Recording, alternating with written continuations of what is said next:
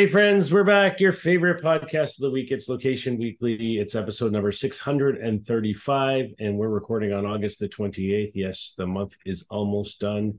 It's almost back to school time uh, for all the kids uh, and just everything like conference season's ramping up. Uh, Retail Loco's just around the corner in Atlanta on November 1st and 2nd. Um, yeah, there's lots happening. So, and baseball season's winding down. How about you? I know. Aubrey? Yeah, as a parent, we are we are ready. We are ready for school to start.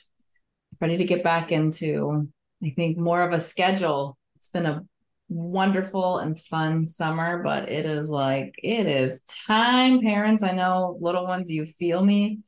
Um, but yeah, it's like bittersweet, right? You're excited to get back into the groove of things, but sad that all the fun, you know, weekend travel and and trips are are coming to a close. yeah, exactly. Exactly. So anyhow, yeah, we have the long weekend here. So Monday's a holiday coming up, but other than that, we're we're back to the grind. So yeah. all right, well, let's let's jump into the show. Uh four stories as usual, and I'll let you kick it off with I think an interesting one. Yeah, this is an interesting one. So let's talk about mannequins, not like the movie mannequin from, what was that, the 80s, but actual store mannequins and kind of the evolution. Like, what is next? You know, all of these mannequins we've had for years have been very much the same. I mean, we've had headless, we've had different shapes and sizes come into play, but now the new evolution of mannequins is perhaps digital, right? Um, so there is a global innovation agency that is called Outform, and they are saying, "Hey, let's like reimagine the store mannequin. What does that look like, and how can we maybe have like a digital, if you will, physical and digital uh, form of this?" So they're combining this 3D like hologram technology with some dynamic content and then like this real time data into one robust experience, is their claim, right? So, I mean, you know, you see like retailers a lot of times we they we've seen like the um the creativity, right? The the the storefronts and like how they design things and set them up and um, you know, how each season is different. Sometimes every week is different. Uh, but really some of the detail that they're missing per outform is really this like digital injection to make it future fit and align with how today's tech savvy shoppers uh, and consumers are, you know, going about their retail experience. So this digital mannequin is acting more as like this flexible solution. It's going to um, not only have like the hologram that uses this human model to showcase the apparel and the accessories, but then it also will have QR code enablement next to the display. So um, you can see like what is the model wearing. Gives customer level control of their experience. They can customize the display perhaps based on their wants and needs. Um, and then once shoppers find a specific model and products that they're looking for they can purchase them in store or from their smartphones and maybe save outfits for future considerations. Now not a lot of detail on how this works. Is this like through a store app or is it simply online? I don't know but I think the idea is is simple, right? Like blending the mannequin but making it more digital so you can interact with it versus it just being a physical display that you're staring at. Um, so one of the global studies that Outform did conduct said that 70% of shoppers are using their smartphones while in store. I don't think that's like news to anybody. We're all using our smartphones for various things. It didn't say exactly what for. Uh, sometimes I'm like, hey, is there a better price on this? Hey, is there something similar I could find? Or do they have my size online if I don't find my size in the store? But I think the point is, is that people have their phones on them while they're shopping. So how can they engage shoppers more in that aspect as well? So I think this is like really hoping to give brands the power to capture shopper data on one hand, really understand like what are individuals looking for, preferences, habits, purchase decisions, and then add in some in-store metrics, right? So online metrics, user information, aggregated data from that consumer-based mobile experience, and then maybe directly linking to the retailer's um, commerce platform. So that's like kind of the interesting part for me where the people sitting in those offices, right? Those executives can get that real time view, if you will, of what shoppers have considered and what they're actually purchasing. So then they can also retarget across other online channels. That part to me is very interesting, right? Like utilizing that in store data and interaction with those digital mannequins to say, hey, how can I retarget these people that are engaging with me, or maybe people that are like them? Um, and what, you know, what's like resonating with my audience at this point? So they can do A B testing, um, refine further insights, you know, tailor their content. And then they mentioned a few other value adds like um, and they could incorporate operational platforms for pricing information, stock availability, promotional messaging, and other things that could support this like omni-channel business. So overall, I find this very interesting. I don't think that the idea of like a digital mannequin is necessarily new, but I love the idea of tying it with ways to capture in-store data and apply that across maybe their more marketing and advertising channels. So being able to do that at a quicker closed loop type of a play, I think is very interesting. And I would assume that retailers, specifically in the clothing industry, jewelry industry, like anything that is like more high end goods, really want to know like what should we be making? What should we be planning for? What are we going to run out of stock on? Like having those insights early on, I think would help them get ahead of some of the trends um, and be more productive and profitable long term. So I I like the the concept of this although like just thinking about it from the digital mannequins is not so exciting. what do you think? Yeah, I'm all over the analytics aspects of this and kind of the data that they can glean from that and how they use that for retargeting. I think it's brilliant. It makes a ton of sense.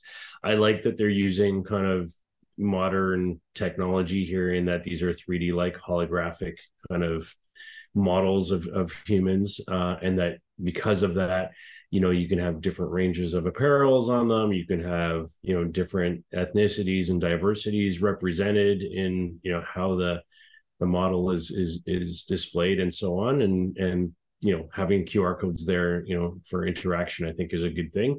So i think there's a lot of good things coming together here um you know as you said like digital technology and mannequins is not new uh i remember i don't even know it must be seven, eight years ago on this show, we covered a, a UK based um, mannequin manufacturer. Like, and these were like a company that made old school traditional mannequins for retail stores.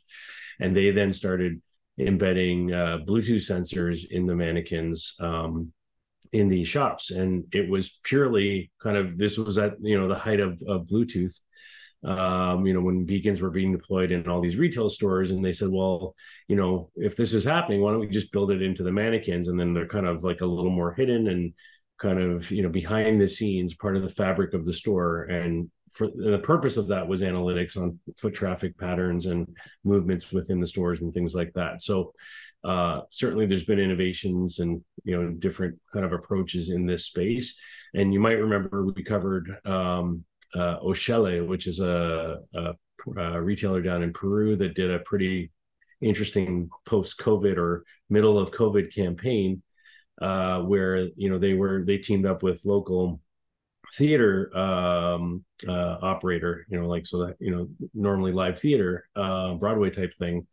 And obviously, COVID kind of killed that business, and you had all these empty seats. So even when, as they were coming back, you know, people weren't necessarily filling it up.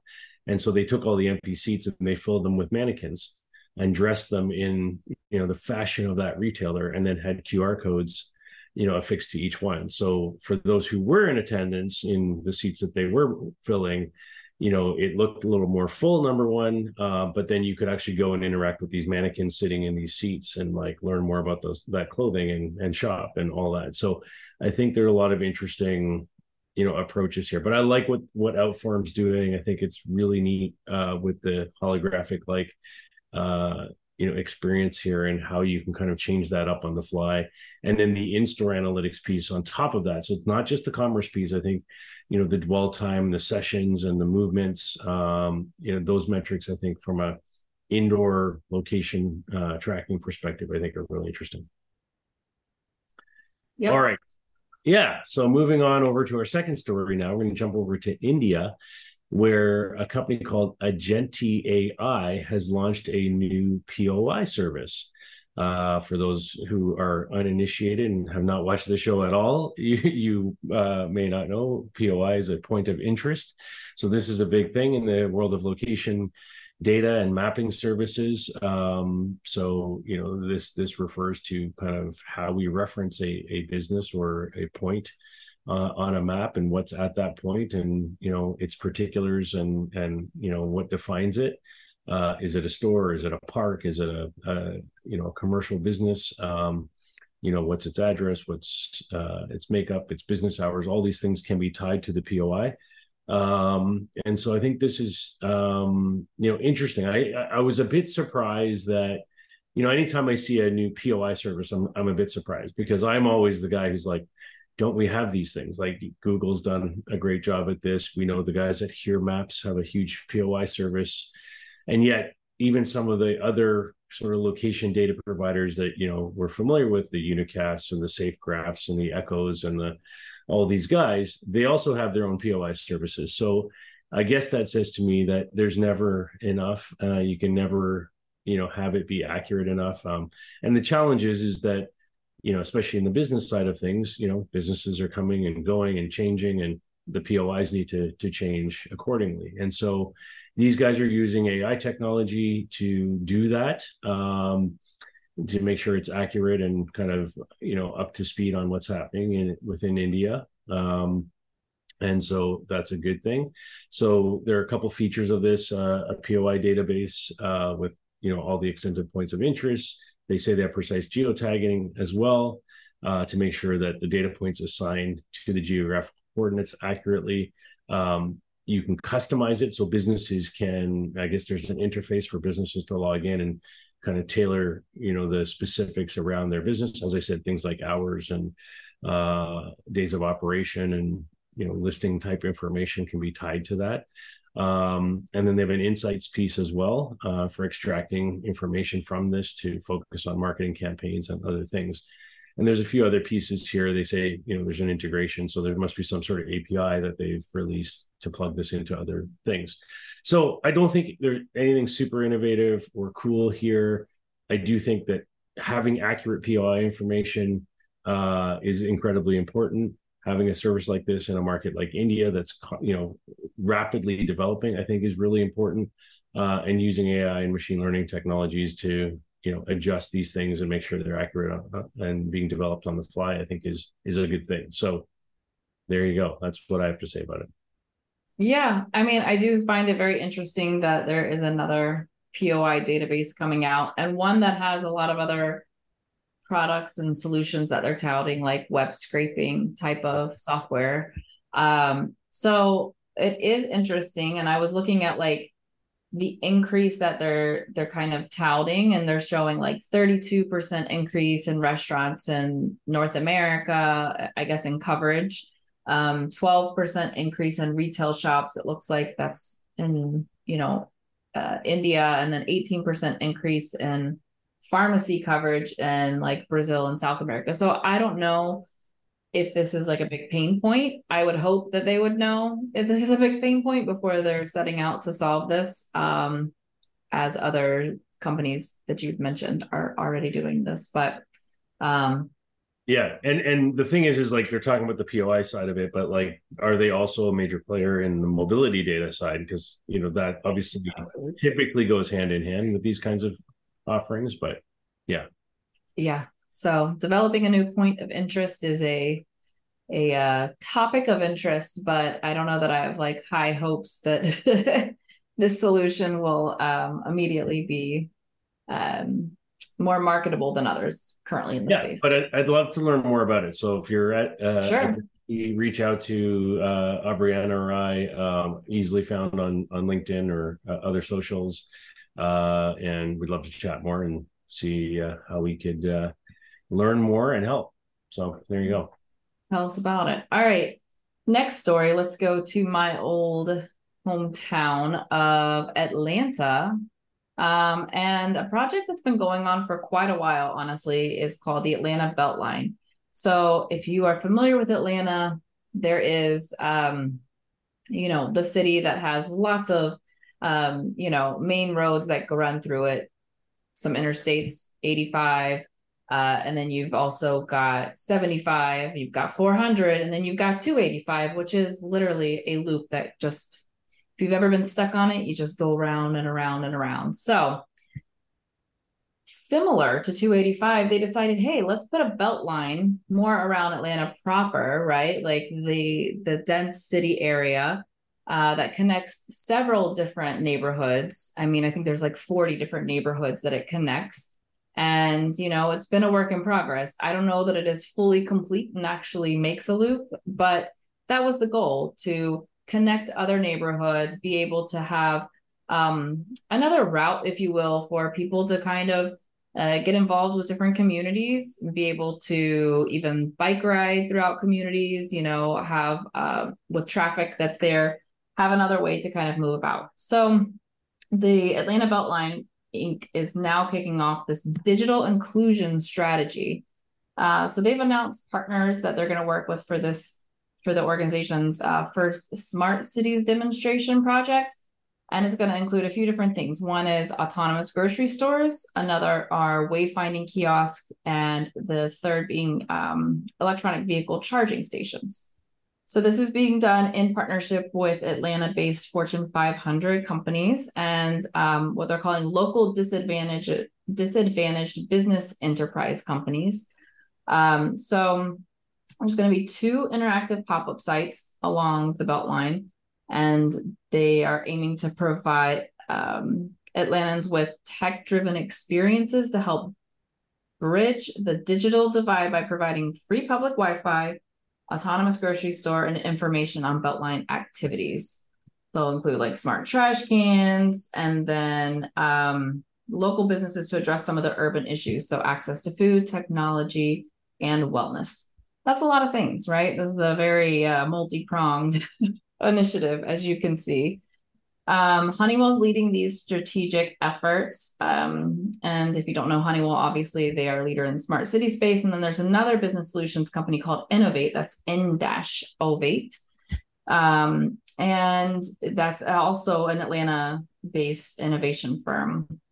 So there's another company called EX Squared Technology, and that's going to transform two areas on the belt line into these like pop-ups and showcase and pilot technology. So i think what's interesting here though it's also going to have like high speed internet. So there's going to be the south side trails and the east side trails will have high speed internet that's powered by abi's fiber network. And then the pilot areas this is the one interesting component to me so far honestly. There's going to have a nourish um, nourish plus bloom market they're going to have a Black owned autonomous grocery store and a row of IQ interactive wayfinding kiosk, Big Belly smart waste bins, and a Blink EV charging station, among others. So the blue market and then the Black owned autonomous grocery store are interesting to me. I think that one of the issues that many people in Atlanta have with the Beltline project and many other projects that are happening is that it is really causing a lot of gentrification, right? So you've got a lot of neighborhoods that were traditionally um, pillars of the community, right? Like it is the Black Mecca and it has been kind of the Silicon Valley of um, for Black people. And there's just a lot of like tech and entrepreneurship, and it's been a home to to so many there. And I think that a lot of the projects have uprooted those communities. So I do love that there is a one component, which is a Black owned autonomous grocery store here. Um, but I think that there's just a lot bigger efforts and a lot bigger things that Atlanta Beltline and Atlanta as a city could do um, to help promote. And I understand it's a balance because there's a lot of probably conflicting agendas that are happening throughout the city and the state. Um, but I think that there are some some ways that you could bring in more community awareness and opportunities to just integrate those communities for the better um, without it being a downside. So I think it's a project that's worth keeping an eye on. Obviously, with Retail Loco being there, it's something that for sure I think in the future will be an opportunity to get involved with the Beltline and just have a better understanding of the efforts that they're putting there um, and maybe even have a little input from an LBMA perspective. Yeah, no, I think it's very interesting. It, it, was as I was reading the story and hearing you tell it again. Um, you know, it reminded me uh, like I'm I'm obviously up here in Toronto, and pre-COVID there was the big you know Google Smart City initiative on our waterfront, uh, where there's a huge plot of land and they were going to build this entire digital you know city with all these sensors and all these moving parts and all sorts of data and smart everything. And then obviously covid hit and google pulled out completely and now that land's being turned into something completely different. Um, but you know I, I, like a lot of the elements of this as they've described it. Um, and I, I think there's there's a lot of potential in these things. And it seems like at least they're you know not trying to do too much too fast like having two pop-ups okay i mean i can get behind that and seeing what we learn from it and and then you know growing from there. Um and yeah i think as you said like from an lbma point of view having our our Retail Loco conference in atlanta you know coming up on november 1st and 2nd you know, I'll, I'll reach out to Clyde Higgs, who who runs the uh, Atlanta Beltline, or if, if if you're listening, Clyde, we'd love to have you come and share about this in person at the conference uh, in November. That would be great. Uh, I think it would be a good story to tell uh, in terms of local technology innovation, location based uh, engagement. Um, and yeah, perhaps there's a way we could support and get involved uh, as well as the industry association. So that would be really cool um yeah and i think there are several elements of this that i'm excited about i you know i think the uh the interactive wayfinding pieces the um potential for uh you know how you navigate the uh the you know black owned um grocery stores and environments like that um I think there are a lot of components to that, you know, yet to be figured out, but uh, or at least from the story's perspective, yet to be figured out. So I'm sure they they figured it out. Uh, but yeah, I definitely want to learn more about this, and you know, I, I think there's it, it's a harbinger for something much bigger. Sure. Yeah. All right. On to our final story now. So, um, there is a company out there called Gale, G A L E, uh, an agency, um, uh, creative agency, and they've been working with uh, Chipotle uh, for some time now, for the last three years or so uh, and they kind of uh, have this very interesting campaign that they developed, uh, kind of building upon how diverse the ingredients uh, and customization uh, that's available for Chipotle customers. So apparently, there are 53 different ingredients that people can use to customize your orders. And because there's so many, there's countless combinations of you know what can happen. So think people who order extra cheese or half and half beans or like tomatillo or sauce or you know whatever the thing might be um, that you want or how you want your you know your uh, your chipotle order made. And because of that um, because of the pos system and so on they have access to you know sort of what every single order was. And they've pulled this data together um, and they can see these kind of combinations. And we might all think that how we order is unique to us, but in fact, you know, there's probably hundreds, thousands of other people out there that want it exactly the way we want it. Uh, and so what they built is this really fun and cool uh, email marketing campaign. So yes, email marketing is still alive. They call it the Chipotle Doppelganger. And so basically, they scan millions of orders uh, in near real time and then they look for orders that match yours. Um, and then an email is designed, um, and the email is kind of cool too because it looks like you're getting a system alert when you receive it.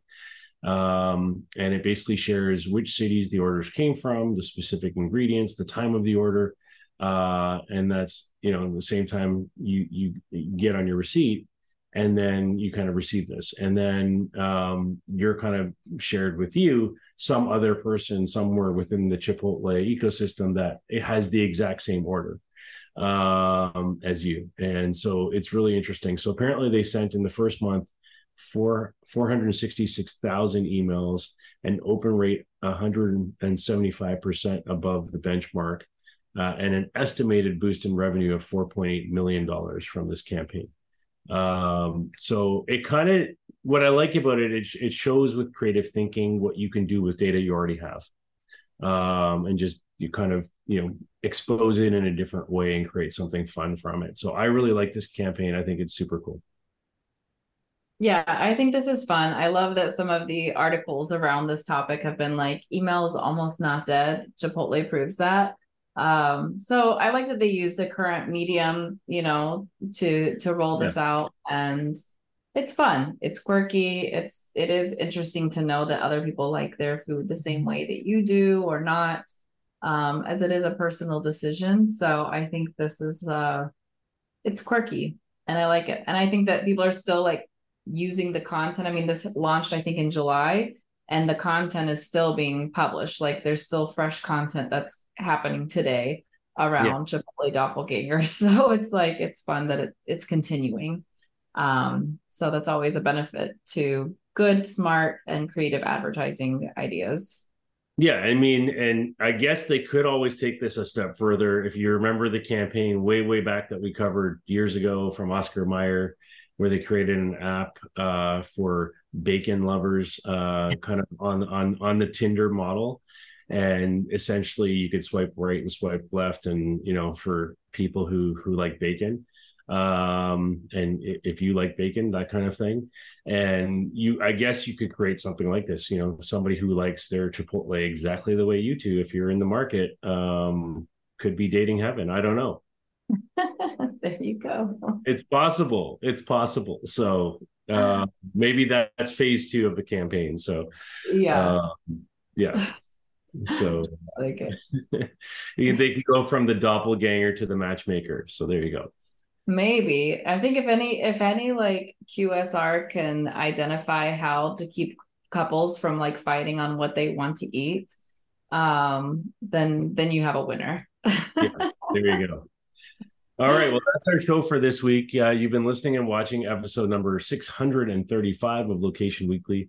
We thank you for your time. Just a reminder Retail Loco, our conference, is just around the corner in Atlanta, November 1st and 2nd uh, just go to thelbma.org and click on events and you'll see all about it there and get your tickets. Uh, if you're interested in being a sponsor or speaker, reach out to Aubriana or I, and we're happy to help you find the information about that as well. And uh, we'll be back next week with another show. Well, Karsten and I will probably be back next week with another show. Ariana is off doing other things, but um, we'll see you soon, regardless. Take care. Have a great week. Bye.